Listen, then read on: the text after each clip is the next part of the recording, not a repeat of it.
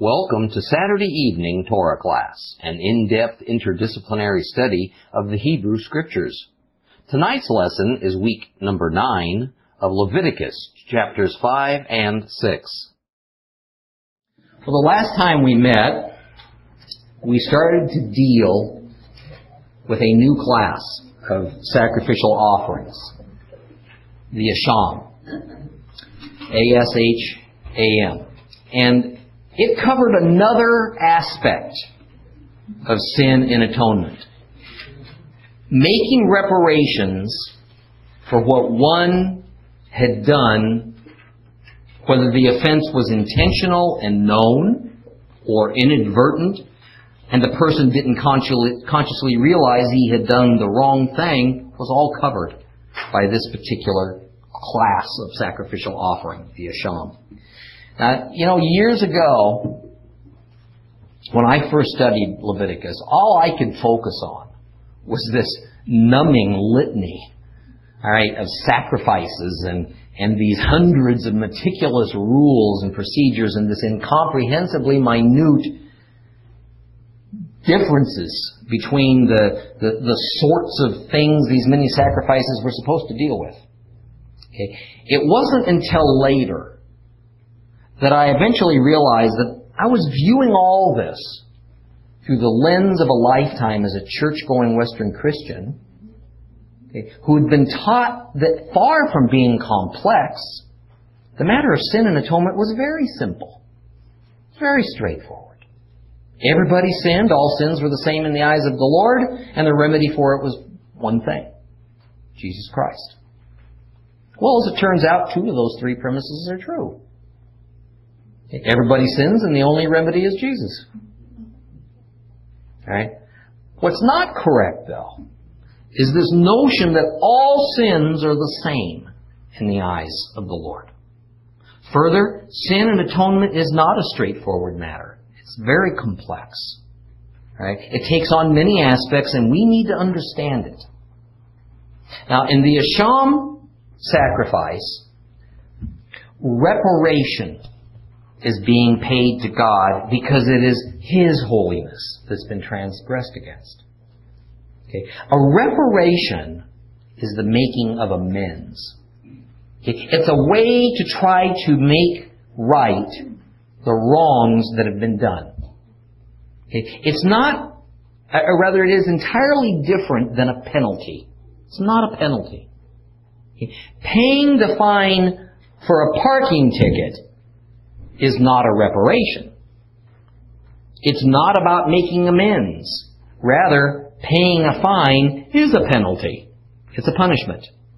Making reparations is a matter of one's conscience and soul acknowledging that we did harm to an innocent or undeserving party and that the reparation is an attempt to compensate that party for their injury the best that we can do. Okay. So in the Asham, the Lord says that somebody has assaulted His holiness. And therefore, according to His justice, he must be compensated. Okay. With the reparation, the trespasser is forgiven.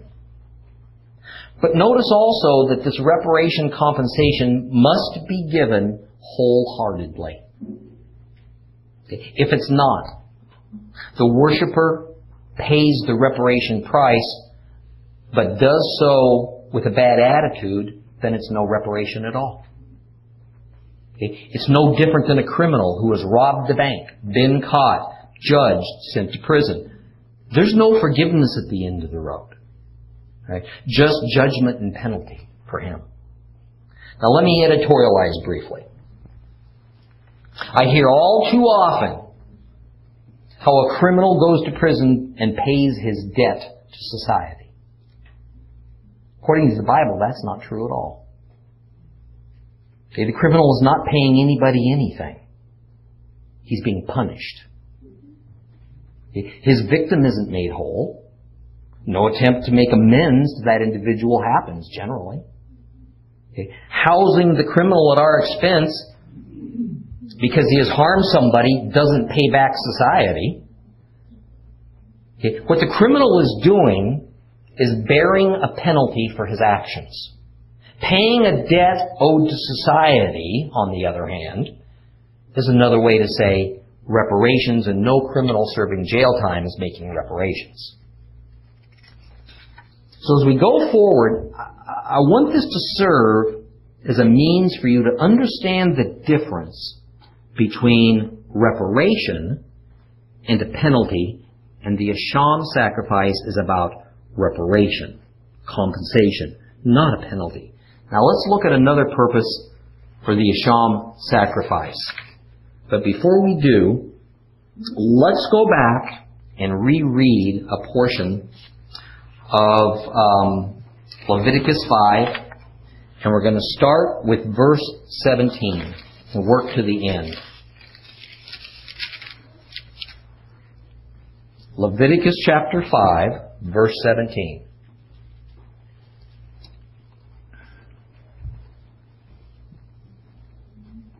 If someone sins by doing something against any of the mitzvot, the commands of Adonai concerning things which should not be done, he is guilty, even if he is unaware of it, and he bears the consequences of his wrongdoing. He must bring a ram without defect from the flock, or its equivalent according to your appraisal, to the priest for a guilt offering, and the priest will make atonement concerning the error which he committed, even though he was unaware of it, and he will be forgiven. It is a guilt offering. He is guilty before Adonai. Adonai said to Moses, If someone sins and acts perversely against Adonai by dealing falsely with his neighbor in regard to a deposit or security entrusted him, by stealing from him, by extorting him, if a person commits any of these sins, then if he sinned and is guilty, he is to restore whatever it was he stole or obtained by extortion or whatever was deposited with him or the lost object which he found, or anything about which he sworn falsely. He is to restore it in full plus an additional one fifth. He must return it to the person who owns it on the day when he presents his guilt offering. He is to bring as his guilt offering to Adonai a ram without defect from the flock, or its equivalent according to your appraisal, to the Cohen. It is a guilt offering. Thus the Cohen, the priest, will make atonement for him before Adonai, and he will be forgiven in regard to whatever it was, whatever he did that made him guilty. So, verse 17 says, If someone sins by doing something against any of the mitzvot of Adonai concerning things which should not be done, he's guilty even if he's unaware of it, and he bears the consequences of his wrongdoing. this type of sin falls into the category of intentional, rather unintentional, or inadvertent. The concept of inadvertent, it's not precisely the way we typically think of it. Okay. Inadvertent to us means we didn't have any knowledge of it. We never meant to do it. We didn't realize it was even happening. It, it, it was the purest form of an honest error and accident, but apparently that's not quite the biblical definition of it. Inadvertent seems to have more to do with the level of seriousness of the sin. Right? Whether or not a person should have reasonably known what he did was wrong, or perhaps even the intent of the worshiper, or God's assessment of the condition of his heart. In other words, it's a lot more subjective inadvertency is than it is cut and dried. You know? Now, the same applies to the concept of how it is that you did not realize when you were committing a trespass, trespass against God, but later on you did. Okay? This is another of those hazy and not so well defined matters of which there's not frankly, universal scholarly agreement. First, it doesn't appear to be an issue whereby the worshiper didn't know that he was indulging in property, in this case, that belonged to the priest of the sanctuary, but later found out that it was, nor was it that the person was unaware that a particular law or command existed, but later he found out it did. Instead, this is that the discovery of his wrongdoing was a result of his own conscience. he started feeling guilty. Okay? And the guilt was not so much that he knew exactly what he was guilty of, he just felt guilt. Now that may seem kind of strange to us, almost emotionally unbalanced. Having guilty feelings, but having no idea what you'd done to produce the guilt. Okay? But in ancient times, there was probably no more universal and feared sin than the possibility of a trespass against the sacred property of a God. And this was not just in the Hebrew culture, it was that way in most cultures of that day. Imagine, somebody starts to feel guilty and now wonders what terrible fate's going to befall him as the result of some god or another that he might have offended. Yet he has no idea what he's done, and no priest of that God is able to tell him. What a predicament. Okay. That is more or less the idea here in Leviticus 5, starting with verse 17.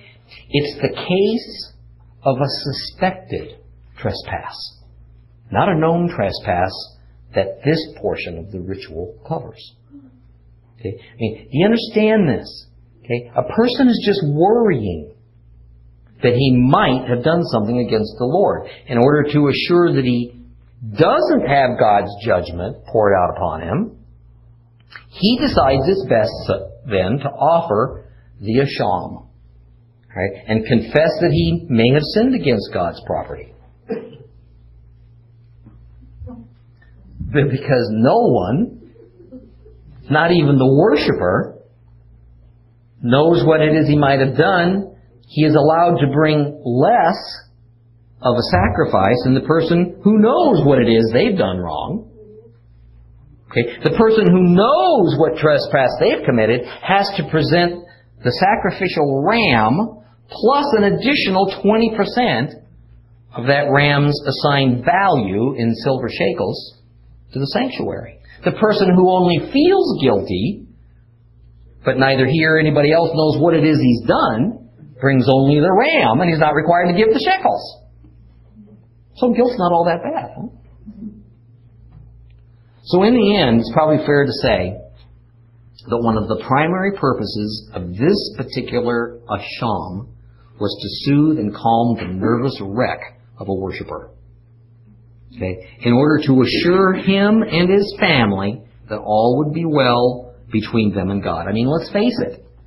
In a system as we see being developed here in Leviticus where sin was meticulously defined, okay, and a required ritual to atone for each of the many kinds of sin was needed, this had to have been a common problem. People thought about this a lot. Okay? Many overly sensitive Hebrews probably thought night and day about what they might have done to offend God and what to do about it because the consequences could be devastating. Okay? Many modern Christians do the same thing. Always worrying about what they might have done to offend our Father and how it might have harmed their relationship with Him and what eternal consequence might come from it. The difference is that in the ancient days, confession and an animal sacrifice was necessary on an ongoing basis, right, to deal with sin. Today, for those who accept the finished work of Yeshua, all that's necessary to repair our relationship with the Father is our honest confession to Him and a true spirit of repentance. Okay, the sacrifice was already made in the person of Jesus Christ, and it's one time and it's permanent. You know, we wouldn't be human if we didn't wonder from time to time, particularly, I suppose, if we've encountered some sudden and unexplainable difficulties or illnesses or setbacks, if maybe we hadn't done something to grieve our Lord, and now we're paying a price for it. Okay? It's like so much else in life. It's the degree and the balance that's important. Never wondering if you've offended God is about as unproductive as always wondering. Now in verse 20, we get a little different slant on what constitutes the type of sin against the Lord that the Asham sacrifice is meant to atone for. And it is when the sin revolves around a person doing something against another person.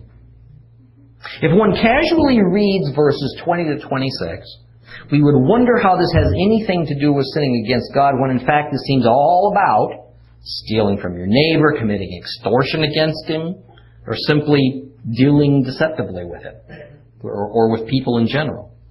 The key is the first words of verse 24 where it says, or anything about which he has sworn falsely. That's the key. Remember, if someone has sworn to something, by definition, if they were a Hebrew, they invoke God's name. Okay, so in God's eyes, we're right back to the issue we discussed first regarding the Asham, that when a person speaks a vow or an oath in God's name, and then breaks it, that's a problem. Okay. In this case, the vow or oath is that that person has indeed done something against his neighbor, but when the matter is brought before a court, he denies it. He lies. He swears falsely. He says, I didn't do it. But in fact, he did. It's the lying that's the issue, not the crime. Okay. Now, if that doesn't scare the pants off of you, then you didn't hear what I just said. In God's economy, swearing in His name falsely is considered a serious sin because it is directly against Him. Sticking that brand new pair of combination pliers in your pocket, men, at Sears, is certainly a sin. But not nearly of the seriousness of putting your hand on that Bible and saying, I didn't do it. That's God's economy. The person who swears falsely then must now make a reparation both to the person he has harmed and to God. First, he has to return or make good on whatever it is he's stolen or damaged. He must make the person whole that he has harmed.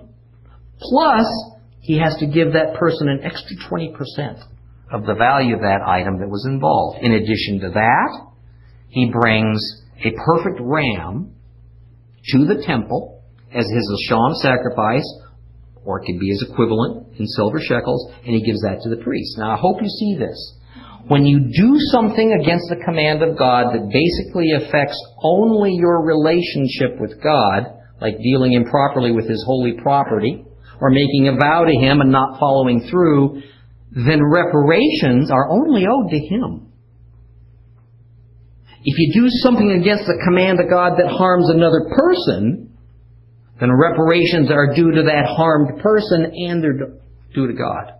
Because by definition, every sin we commit is a trespass against Him. I'd like to draw your attention now to the last verse of chapter 5, as it says, the worshiper who brings his asham shall be forgiven. Because it reinforces what I have been telling you and will continue to hammer away at it for weeks to come. It is that Jehovah did not do a cosmic bait and switch on mankind. He didn't tell everybody and then write down in the Torah he didn't tell everybody of the biblical days of the Old Testament period that He'd forgive them if they made the proper sacrificial atonement through the priesthood He had established and then said, ah, change my mind.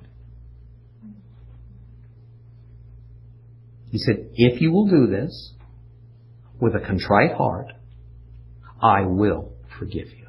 And He did. And they were forgiven. This statement is included in Leviticus over and over again. Actual forgiveness occurred. In the end, the purpose of all these sacrifices, as difficult as they may seem, is for the benefit of the worshiper. It's for the benefit of the trespasser. Okay? The benefit being that his conscience is cleared and that his relationship with God is restored and maintained. You know, that's something we should all be striving for every day. Okay, let's turn our attention now to Leviticus chapter 6.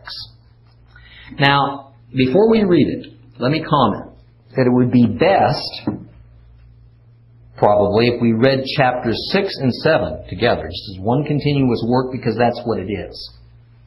Now, I, I ask you to recall that biblical chapter and verse numbers and where a so-called chapter or verse begins and ends is a very late addition, right, by scholars that were added for the purpose of simply dividing and annotating the scriptures so that we can more easily study them and communicate to each other about them.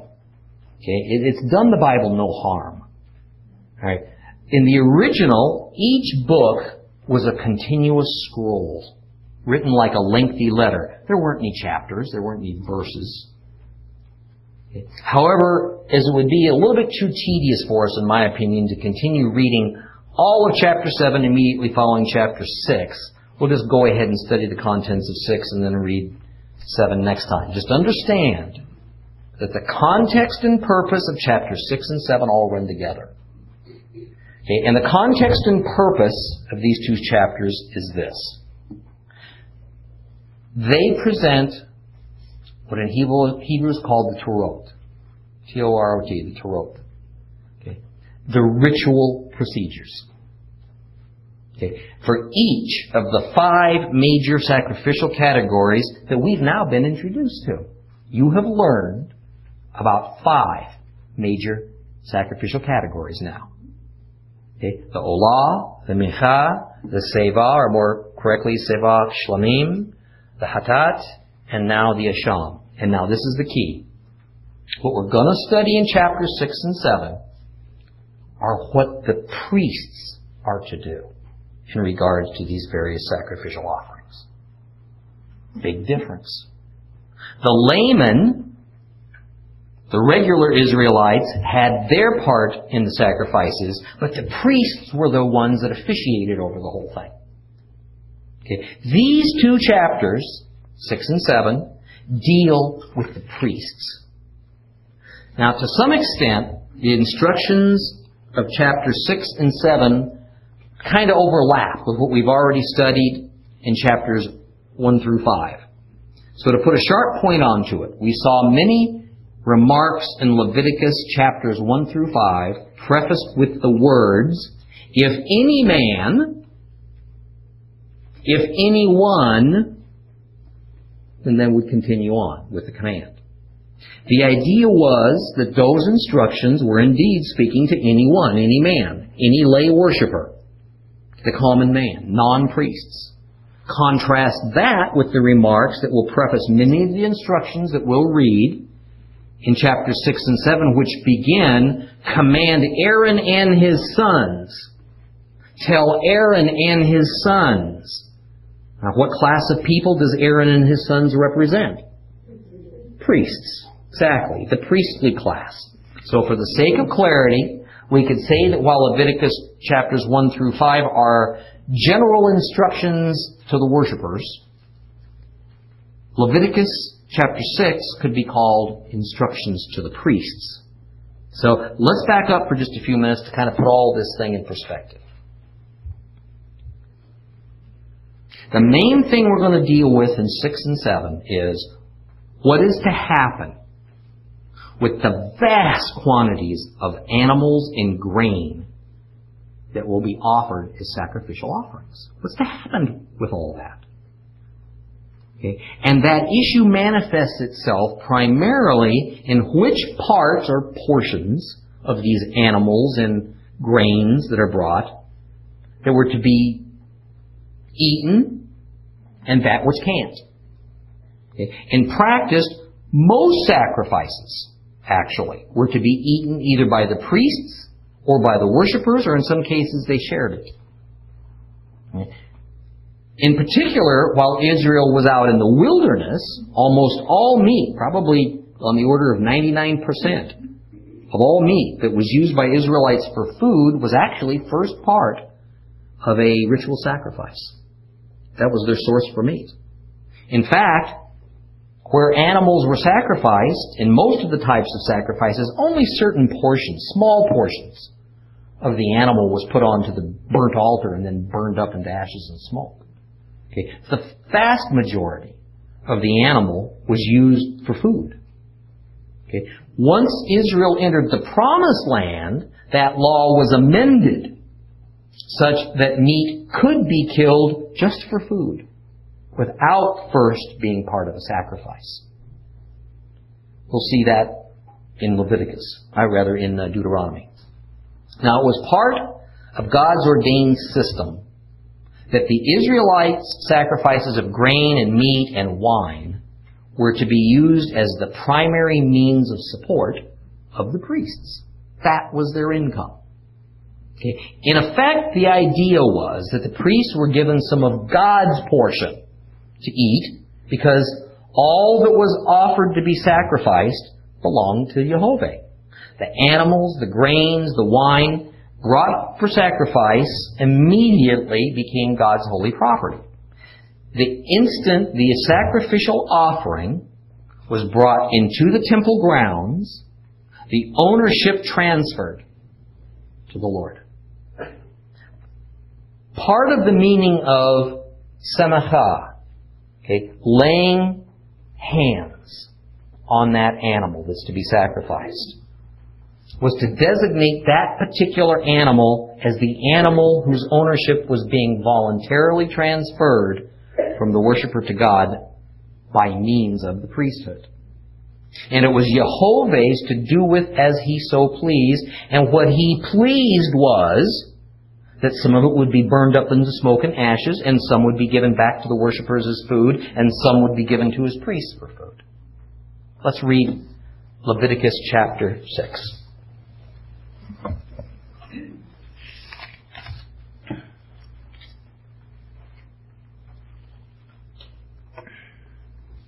Adonai said to Moshe, Give this order to Aharon and his sons. This is the law for the burnt offering, Olah. Okay. It is what goes up on, on its firewood upon the altar all night long until morning. In this way the fire of the altar will be kept burning. When the fire is consumed, the burnt offering on the altar, the Kohen, the priest, having put on his linen garment and covered himself with his linen shorts, is to remove the ashes and put them beside the altar. Then he's to remove those garments and put on others before carrying the ashes outside the camp to a clean place. In this way, the fire on the altar will be kept burning and not be allowed to go out. Each morning, the Kohen is to kindle wood on it, arrange the burnt offering, and make the fat of the peace offerings go up in smoke. Fire is to be kept burning on the altar continually. It's not to ever go out. This is the law for the grain offering. The sons of Aharon are to offer it before Adonai in front of the altar. He is to take from the grain offering a handful of its fine flour, some of its olive oil, and all of the frankincense which is on the grain offering. And he is to make this reminder portion of it go up in smoke on the altar as a fragrant aroma for Adonai. The rest of it, Aharon and his sons are to eat. It is to be eaten without leaven in a holy place. They're to eat it in the courtyard of the tent of meeting, the tabernacle. It is not to be baked with leaven. I have given it as their portion of my offerings made by fire. Like the sin offering and the guilt offering, it is especially holy. Every male descendant of Aaron may eat from it. It is his share of the offerings for Adonai made by fire forever throughout all your generations. Whatever touches those offerings will become holy. Adonai said to Moses, This is the offering for Adonai that Aaron and his sons are to offer on the day he is anointed. Two quarts of fine flour, half of it um, in the morning, half in the evening as a grain offering from then on. It is to be well mixed with olive oil and fried on a griddle. Then bring it in, break it in pieces, and offer the grain offering as a fragrant aroma for Adonai. The anointed Cohen who will take Aaron's place from among his descendants will offer it. It is a perpetual obligation. It must be entirely made to go up in smoke for Adonai. Every grain offering of the Kohen is to be entirely made to go up in smoke. It's not to be. Adonai said to Moses, Tell Aaron and his sons, this is the law for the sin offering. The sin offering is to be slaughtered before Adonai in the place where the burnt offering is slaughtered. It is especially holy. The priest who offers it for sin is to eat it. It is to be eaten in a holy place, in the courtyard of the tent of meeting. Whoever, whatever touches its flesh will become holy. If any of its blood splashes on any item of clothing, you're to wash it in a holy place. The clay pot in which it's cooked must be broken. If it's cooked in a bronze pot, it must be scoured and rinsed in water. Any male from a family of priests may eat the sin offering. It is especially holy. But no sin offering which has had any of its blood brought into the tent of meeting to make atonement in the holy place is to be eaten. It's to be burned up completely. Excuse me.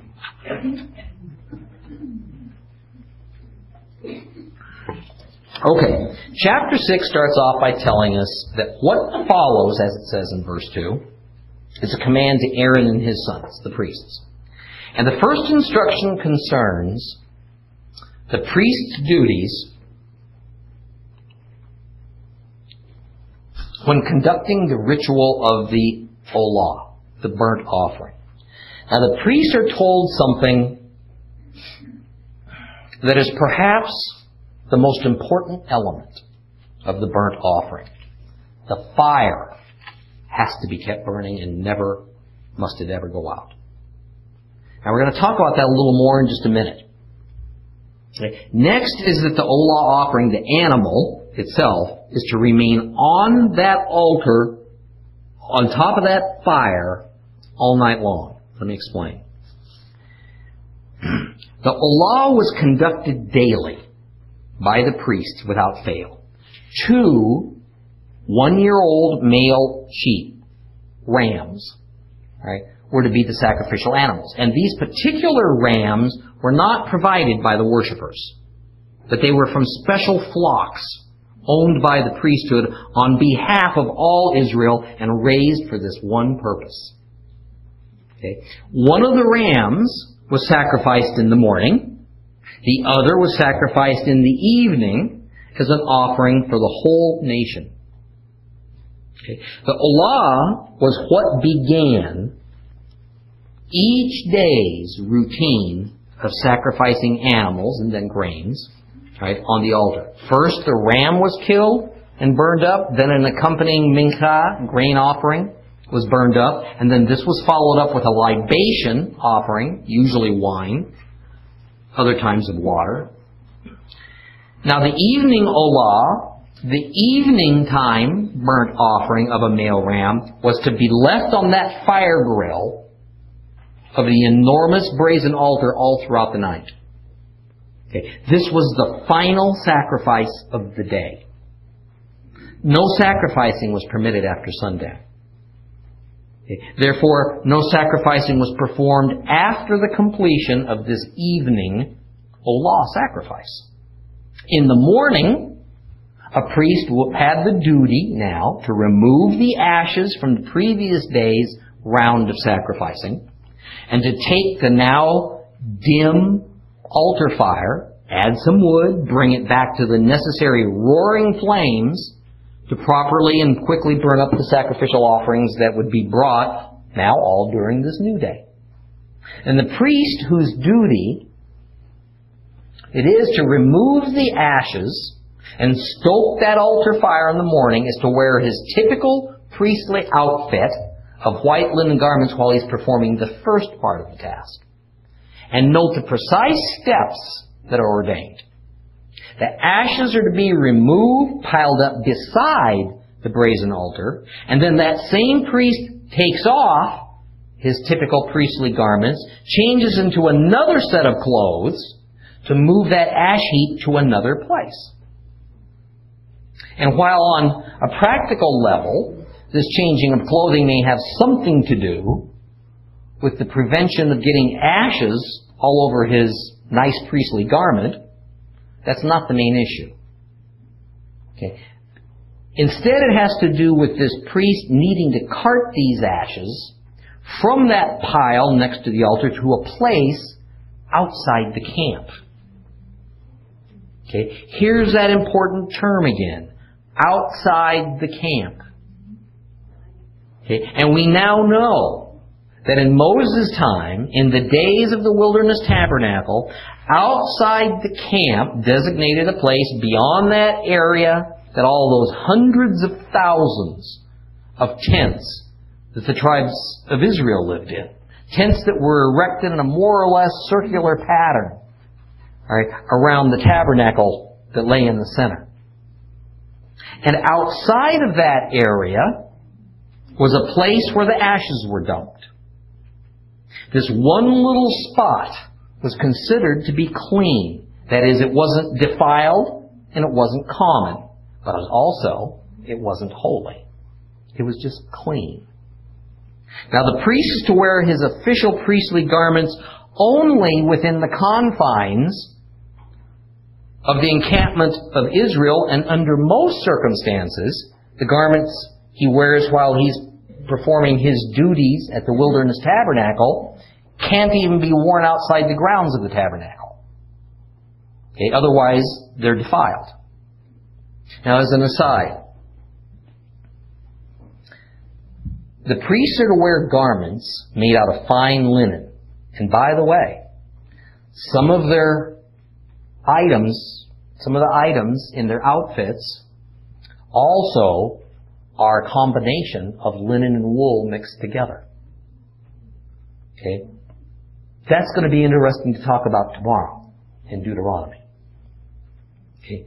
Now, the linen that they use is, is the best linen. And we can only imagine where they got the thread from for that. I have no doubt that they brought it with them or traded for it from Egypt. I mean, it's kind of interesting when you begin to think of the logistics of what's going on here. Here they were, when all these instructions were being given to Moses, wandering around the Sinai and the Arabian deserts. Okay? They didn't grow crops.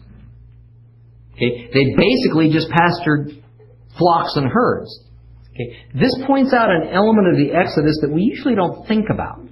The Israelites did a lot of trading. They conducted a lot of business while they were out there all that time. Okay? You simply can't hide three million people. Okay? Egyptian records from that era, Canaanite records, even Hittite archives indicate a great awareness of the various peoples inhabiting northern Africa and the middle and far east of this enormous gaggle of Israelites wandering around out there. Okay? And it's not as though the nation of Israel moved every day. Okay? They were usually in one spot for a minimum of a year. All right? And another spot sometimes longer. They were, there really were precious few spots, few locations, um, that provided both pasture for their animals and a plain large enough for all those tents to be set up on, right, and a water supply large enough for their needs. I suspect it was pretty common knowledge just exactly where they were at any given moment in time. So likely as soon as the Israelites escaped Pharaoh's army, they established contacts with traders and merchants, most of which probably just followed them. Alright, right on out of Egypt. Alright. And Israel would have a lot of needs from certain spices used for seasoning food, to olive oil and frankincense used for both household and sacrificial purposes, to dyes, to cookware, the list goes on and on. Chief on that list would have been high quality linen for use by the large and growing priestly class. And linen was a common item offered by traders. But what did the Israelites have to trade to obtain these items? A lot of gold and silver.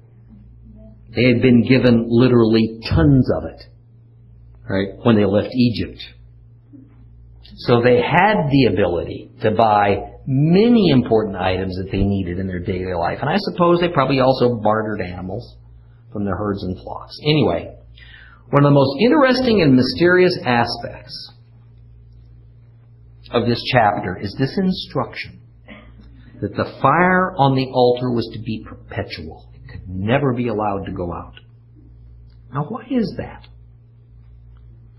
Well, in fact, we're never explicitly told in the Bible why that is. The list of suggestions, though, by scholars and rabbis is long, and I don't want to spend too much time with this, because sometimes I think it's just best to leave a biblical mystery a mystery sometimes. Too often the search to fill in the blanks leads to allegory and whole new man-made doctrines that are dubious at best. I, I don't like to go there. Calvin had a very interesting perspective that at least is scripturally based. He explains what we do know about that fire. And it is that that fire on the brazen altar was originally lit how? By fire coming down from heaven. We're told that. Alright? We will be told about that in Leviticus 9. Okay. That is the fire that started the first fire in that brazen altar was divine fire. And as long as it never went out, as long as it was kept stoked, then all the fire that came from that original divine fire was considered of holy origin. That principle that whatever is extracted from or joined to the divinely holy is itself holy originates from this instruction in Leviticus. Recall a passage in the New Testament that reminds us of that same important principle, just presented in another way. Romans 11:16. Now, if the challah offered is uh, as first fruits is holy, so is the whole loaf. And if the root's holy, so are the branches. This is the same principle. Many years later, when Solomon built that first temple, which was to replace the tabernacle, and a new and even larger brazen altar was built, we're told in 2 Chronicles chapter 7 that when the temple was consecrated, fire came down again from heaven and kindled that altar's fire. Okay. Without that occurring, because that altar fire, believe me, had gone out a long time before that. Okay. Nothing of a holy and therefore atoning nature could have even occurred at that brazen altar. Okay. It would have amounted to no more than an enormous barbecue pit. Therefore, since the command was never to let this particular fire at the altar go out, there was something pretty special associated with it. In some ethereal way that's not fully explainable, God's own presence is associated with the fire of the brazen altar. You see, in God's economy, without blood and without the divine fire to burn it up, atonement's utterly impossible. If the altar fire were ever quenched, atonement would become impossible because man-made fire just won't do the trick. Okay. The coals used on the brazen altar of incense inside the tabernacle had to come from the coals produced in the brazen altar. So if the brazen altar fire was ever quenched, they couldn't even offer incense to Jehovah. So there was perhaps no more sacred and critical duty performed by the priesthood than to assure that under no circumstances did that altar fire go out. Boy, were they in trouble. Now, remembering that all the New Testament was written while the temple was still standing, and therefore all these Levitical rituals were still being performed, eh, except perhaps during some of the later writings of John. The earthly New Testament authors would have used these all important temple procedures that we're reading about, that they had participated in since their earliest childhood and continued to participate in, by the way, even after Yeshua. They, they would, it's so understandable that they would use those things in their analogies and illustrations in their writings. Okay? When in 1 Thessalonians, Paul says to his Christian brothers, do not quench the Spirit.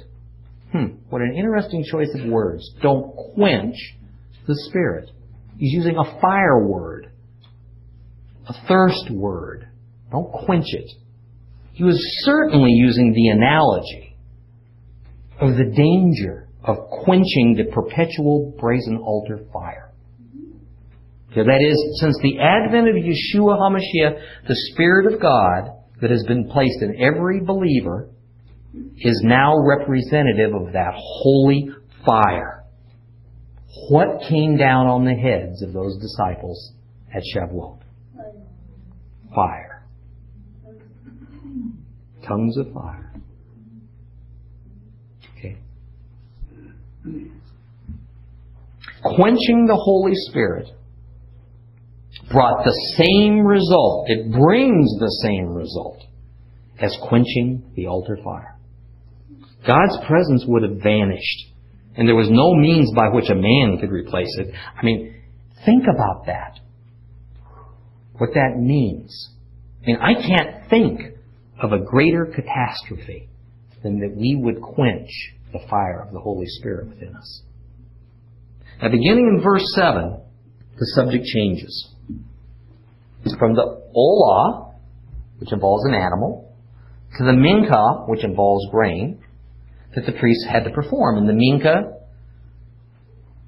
very often involved what particularly if you have a version of the King's, King James will say is meal. And for those of you who aren't as old as I am, alright, meal is an old fashioned term for ground up grain. Cornmeal.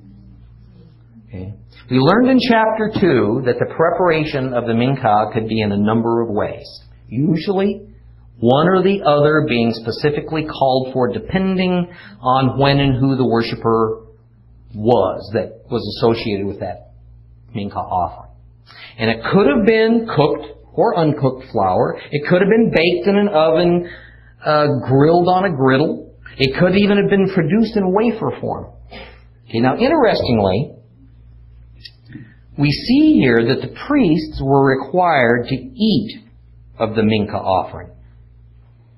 They didn't have the uh, option of saying, no thanks, I'm not hungry for grain today.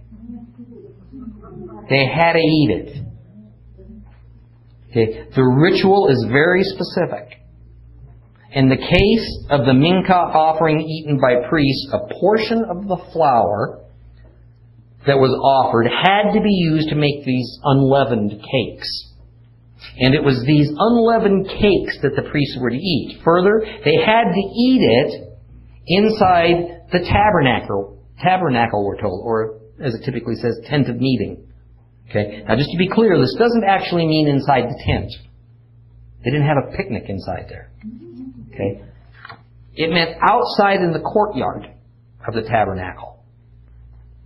And they usually ate it, it says, at the door to the sanctuary. And then whatever was left over had to be destroyed. And in verse 10, we're told why such specific instructions are given as to how the priests are to eat this particular grain. It's because this food is classified as Kodesh Kodeshim, most sacred offering. Kodesh Kodeshim. All the offerings of chapter 6 and then on into the first few verses of chapter 7 are classified as most sacred. Okay? The remainder of chapter 7 regard, will regard the offerings as something else. It's called Kodesh Kalim. Okay? Offerings of lesser sanctity. And just as we're discovering that Levi, uh, Leviticus rather classifies sins into different categories that reflect more or less seriousness of it, right, in Jehovah's eyes, so are the sacrifices, of course, put into an order based on their level of holiness. Now, verse 11 tells us that only males and only Aaron's descendants can eat of this portion. Let me explain that. While all of Aaron's descendants are Levites, not all Levites are Aaron's descendants. You with me?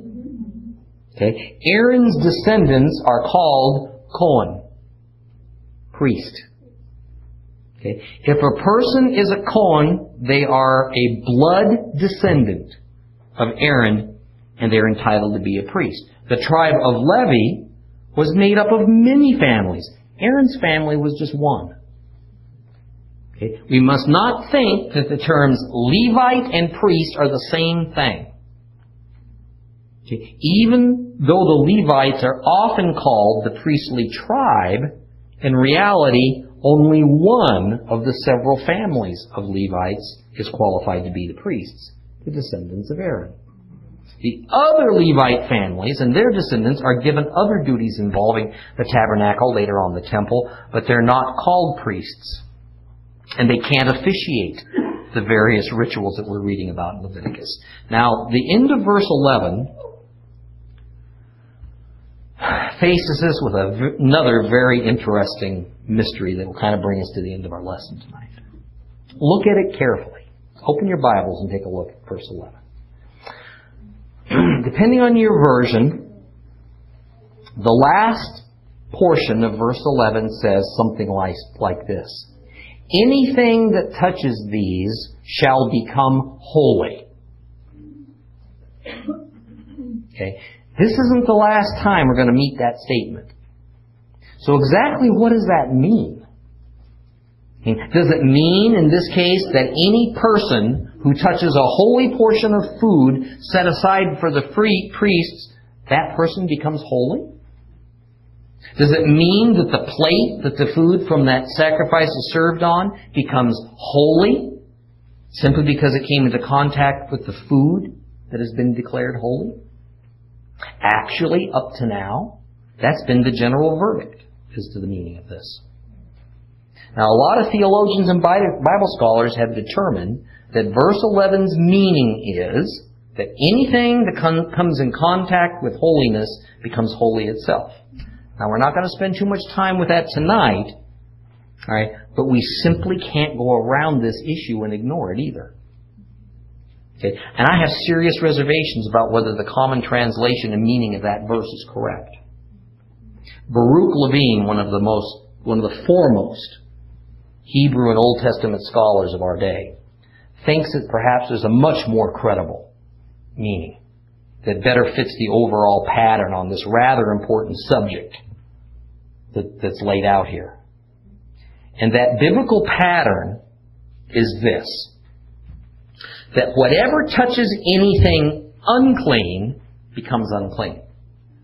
But anything that touches holiness doesn't necessarily become holy. To the contrary.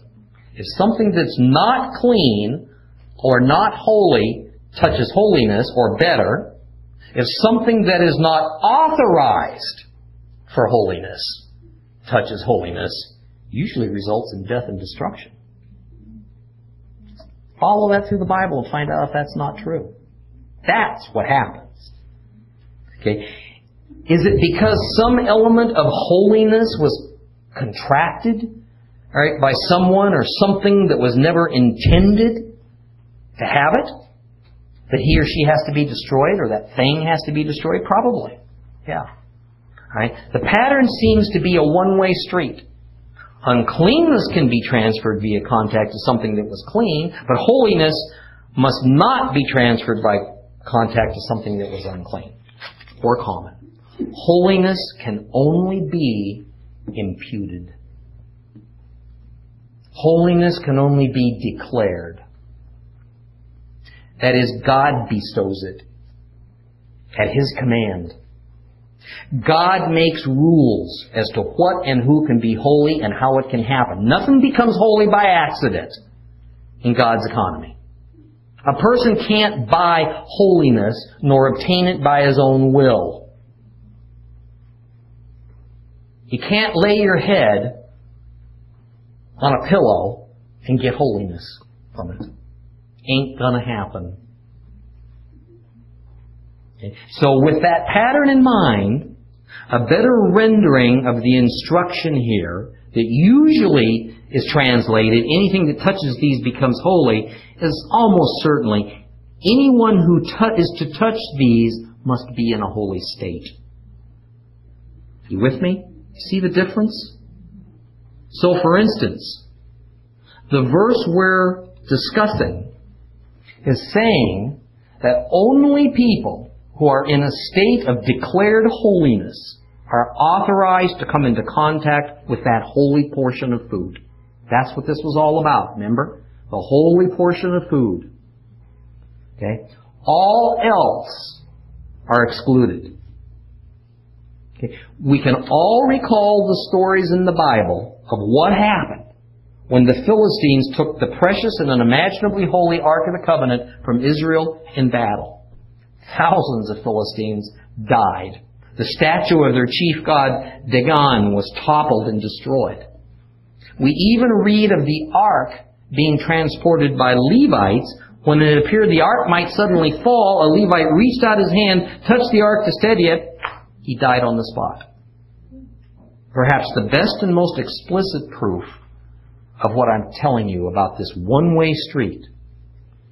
All right, unclean and holiness um, is conceived in Haggai. All right, turn your Bibles, if you would, to Haggai chapter two, and we're going to look at three verses there.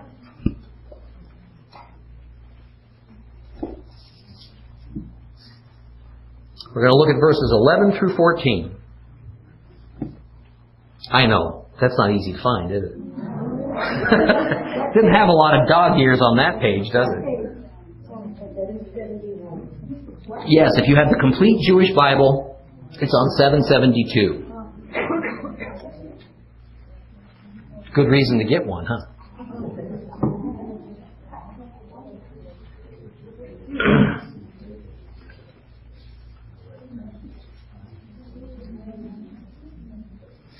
Okay.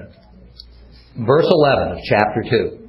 Here's what Adonai Tzva'ot says. Ask the priests what the Torah says about this. If someone carries meat that has been set aside as holy in a fold of his cloak, and then he lets his cloak touch bread, stew, wine, olive oil, or any other food, does that food become holy too? The Kohen answered, No. And then Haggai said, uh, Haggai said, if someone who is unclean from having touched a corpse touches any of these food items, will they become unclean? And the priest answered, they will become unclean. Here it is stated rather clearly that it was common knowledge, at least in that day, that the protocol of holiness is that it generally cannot be transferred by mere physical touch. But uncleanness, unholiness, most certainly can be transferred by touch, and in fact regularly is. Okay. Holiness can be defiled by coming into contact with the common or the unclean. Therefore, it's critical that holiness is carefully guarded. Okay, next week we'll finish up chapter 6. Wow.